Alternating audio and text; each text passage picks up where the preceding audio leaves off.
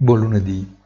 Settimana corta di fatto per i mercati considerata la festività americana del giorno del ringraziamento, molto sentita e particolarmente monitorata in tempi di riacutizzazione della pandemia, considerati i grandi spostamenti previsti per le più tipiche riunioni familiari.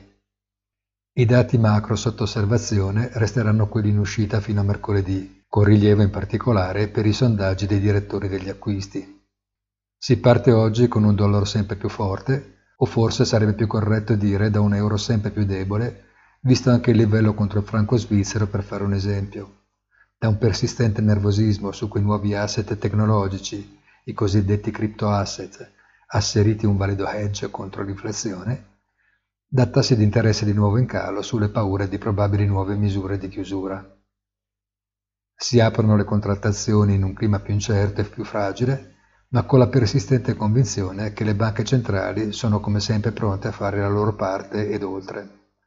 Buona giornata e come sempre appuntamento sul sito easy-finance.it.